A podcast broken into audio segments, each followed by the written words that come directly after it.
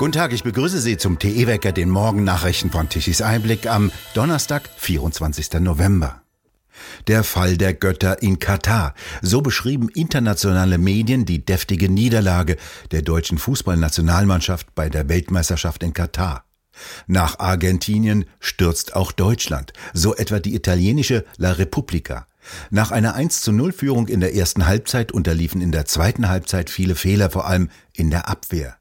Die japanische Mannschaft spielte im Kopf frei, entschlossen und schnell auf. Der Ball schien den Japanern an den Füßen zu kleben, so locker umspielten sie die langsamen, poltrigen Abwehrspieler. Insbesondere Schlotterbeck aus dem grünen Freiburg realisierte oft erst spät, dass ein Gegner schon kurz vor dem Tor stand. Takuma Asano, ansonsten als Stürmer beim VfL Bochum tätig, zieht an ihm vorbei und trifft noch aus spitzem Winkel zum Siegestreffer 2 zu 1. Riesenenttäuschung, so Torwart Neuer hinterher. Vielleicht hätten er und die Mannschaft sich mehr mit Fußball und weniger mit wokem Gedankengut beschäftigen sollen. Fußball das wunderbare Gemeinschaftserlebnis, bei dem man mitfiebern konnte. Sie haben es geschafft, dass viele sich fast freuen, wenn eine deutsche Mannschaft so sang- und klanglos verliert. Wokes Gedankengerümpel, Regenbogenfarben Firlefanz und Diversitätsgedöns – vermüllt eben die Köpfe, lenkt ab und bereitete den Weg für diese Niederlage. Zeit wird es, diesen Gedankenmüll über Bord zu werfen, mit dem eine kleine Minderheit nach Aufmerksamkeit lechzt und die Köpfe verwirrt. Die japanischen Fußballspieler dagegen hatten sich bei der Vorbereitung offensichtlich mit Fußball beschäftigt und spielten in der zweiten Halbzeit völlig frei auf, änderten ihre Aufstellung, reagierten so flexibel auf die magere erste Halbzeit. Schwer zu entscheiden allerdings, was schlimmer war, das Spiel der Mannschaft oder das sinnbefreite Gerede der Fußballfachfrauen der ARD, die aus dem sonnigen Katar berichten sollten. Die Fußballer mussten immer wieder korrigierend bei Interviews eingreifen. Nur mit Mühe schien sich Neuer angesichts schräger Fragen beherrschen zu können.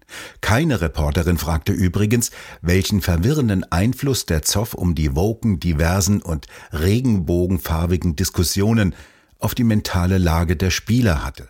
Wie kompetent geht, zeigte übrigens Bild TV in seinen Sendungen rund um die Fußballweltmeisterschaft.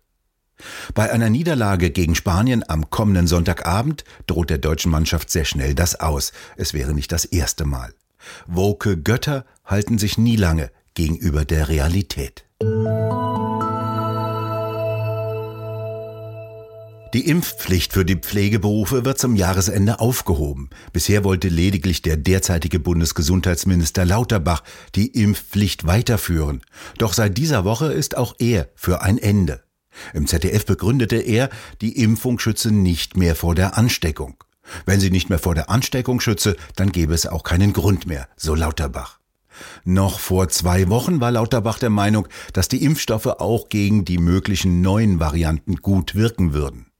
Der Vorsitzende der Deutschen Krankenhausgesellschaft Gerald Gass sagte, dass die Impfstoffe unter den Omikron-Varianten Ansteckung und Weitergabe nicht verhinderten. Dramatischer wird die Lage in der ukrainischen Hauptstadt Kiew.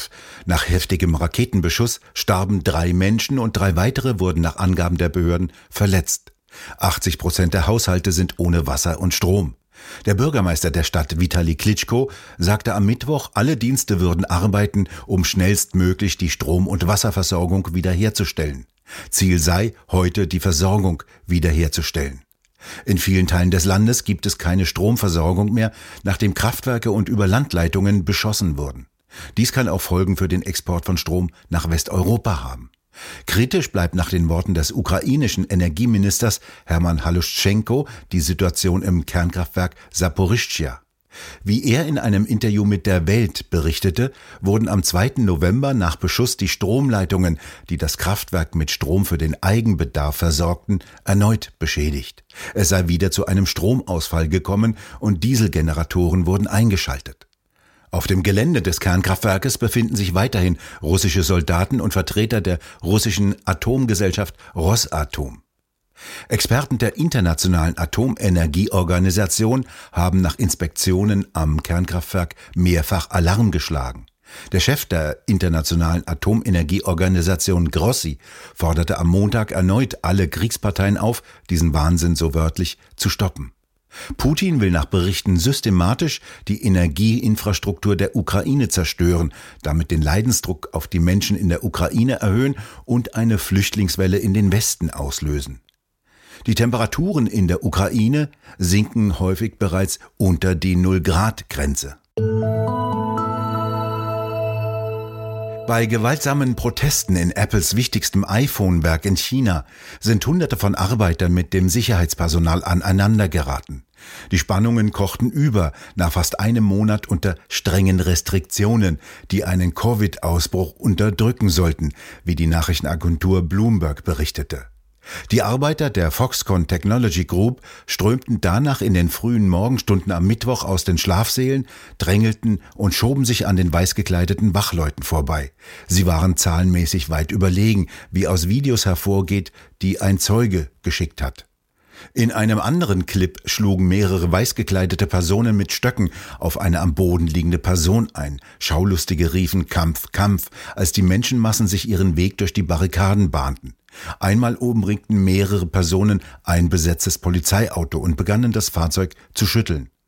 Die Proteste begannen in der Nacht wegen nicht gezahlter Löhne und aus Angst vor einer Ansteckung, so der Zeuge weiterhin, der anonym bleiben wollte.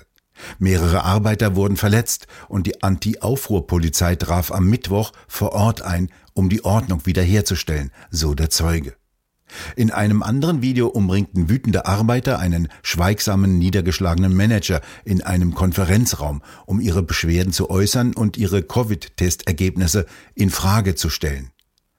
Die Fälle von Gewalt in dem Werk in der zentralen Stadt Shengshu spiegeln die zunehmenden Spannungen seit Beginn der Abregelung im Oktober wider. Viele der mehr als 200.000 Beschäftigten in iPhone City wurden in die Isolation gedrängt, mussten sich von spartanischem Essen ernähren und um Medikamente betteln, so heißt es weiter.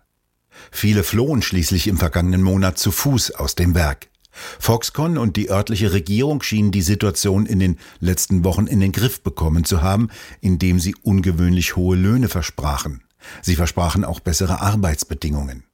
Chengdu ist der Standort von Apples kritischster Produktion. Dort werden nach Schätzungen vier von fünf Handys der neuesten Generation und die überwiegende Mehrheit der hochwertigen iPhone 14 Pro Einheiten hergestellt. Apple warnte bereits, dass die Auslieferungen der neuesten Premium iPhones geringer ausfallen werde als bisher erwartet. Dies kurz vor dem Höhepunkt des Weihnachtsgeschäftes. Über den Kampf um unsere Kultur diskutieren Roland Tichy und Frank Henkel in der neuesten Ausgabe des TE Talks mit Laila Mirso, Marco Galina und Josef Kraus. Herr Kraus, Sie haben ein Buch geschrieben, schon zehn Jahre her, äh, über die äh, Umerziehung. 50 Jahre Umerziehung, so heißt der Titel. Geht es jetzt erst richtig los mit der Umerziehung und warum? Sie findet statt und findet allmählich äh, ihr Ende. Ähm, und wenn ich das Leitthema unserer heutigen Sendung mir vergegenwärtige, dann fallen mir zwei Namen ein. Einmal von der Name von Lenin. Der neue Mensch wird gemacht. Der alte Mensch, so wie er geprägt war, abendländisch, christlich, römisch, griechisch, jüdisch, muss weg. Er muss neu gemacht werden. Angesagt ist ein Kulturmarxismus eines Antonio Gramsci, der ja damals in seinen 3600 Seiten umfassenden Gefängnisheften äh, programmatisch vorgegeben hat, was geschehen muss. Nämlich, dass der Marxismus die Kirchen, die gesellschaftlichen Gruppierungen, die Medien, die Bildungseinrichtungen erobert, ummodelt zum Zwecke, dass Traditionen gekappt werden, dass ein historischer Exorzismus betrieben wird, so könnte man ihn auch nennen, wenn Namen getilgt werden, wenn Errungenschaften getilgt werden, wenn das christlich-abendländische Menschenbild über Bord geworfen wird im Sinne eines äh, gewissen Kollektivismus. Ja. Es ist eine düstere Zeit. Individualität geht hops, bei aller Identitätspolitik, die ja auch nichts anderes ist als äh, Kollektivierung letztendlich. Mir ist bange, nicht um meine Generation, sondern um die Generation unserer Kinder und Enkel. Die vollständige Diskussion können Sie ab heute Abend auf der Webseite tichiseinblick.de ansehen. Das Tief aus dem Westen, das heute Nacht Regen mitgebracht hat, ist nach Osten abgezogen. Dort bleibt es stark bewölkt, allerdings weiter kalt mit zwei bis fünf Grad. Im Westen ist es eher wieder trocken. Es bleibt meist bewölkt, gelegentlich kann die Sonne durchdringen. Im Westen erreichen die Temperaturen zwischen zehn bis zwölf Grad. Das Energiewendewetter hat uns gestern um 12 Uhr mittags magere 13,6 Gigawatt Leistung von den 30.000 Windrädern beschert. Die 2,2 Millionen Photovoltaikanlagen haben nur um die Mittagszeit kurzzeitig 16 Gigawatt Leistung geliefert. Deutschland hat um 12 Uhr mittags 76,5 Gigawatt an Leistung verbraucht. Der Wind schläft meistens und lässt die Windräder ruhen und durch die meist trübe Bedeckung kommt auch wenig Sonne durch. Wir bedanken uns fürs Zuhören. Schön wäre es, wenn Sie uns weiterempfehlen. Weitere aktuelle Nachrichten lesen Sie regelmäßig auf der Webseite tichiseinblick.de und wir hören uns morgen wieder, wenn Sie mögen.